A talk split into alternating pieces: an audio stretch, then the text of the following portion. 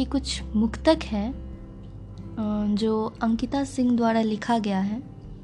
गौर से सुनिएगा। हज़ारों बादलों का दिल हुआ पानी, बहुत मचला। कि हज़ारों बादलों का दिल हुआ पानी, बहुत मचला। हिमालय धूप की आगोश में या कर नहीं पिघला।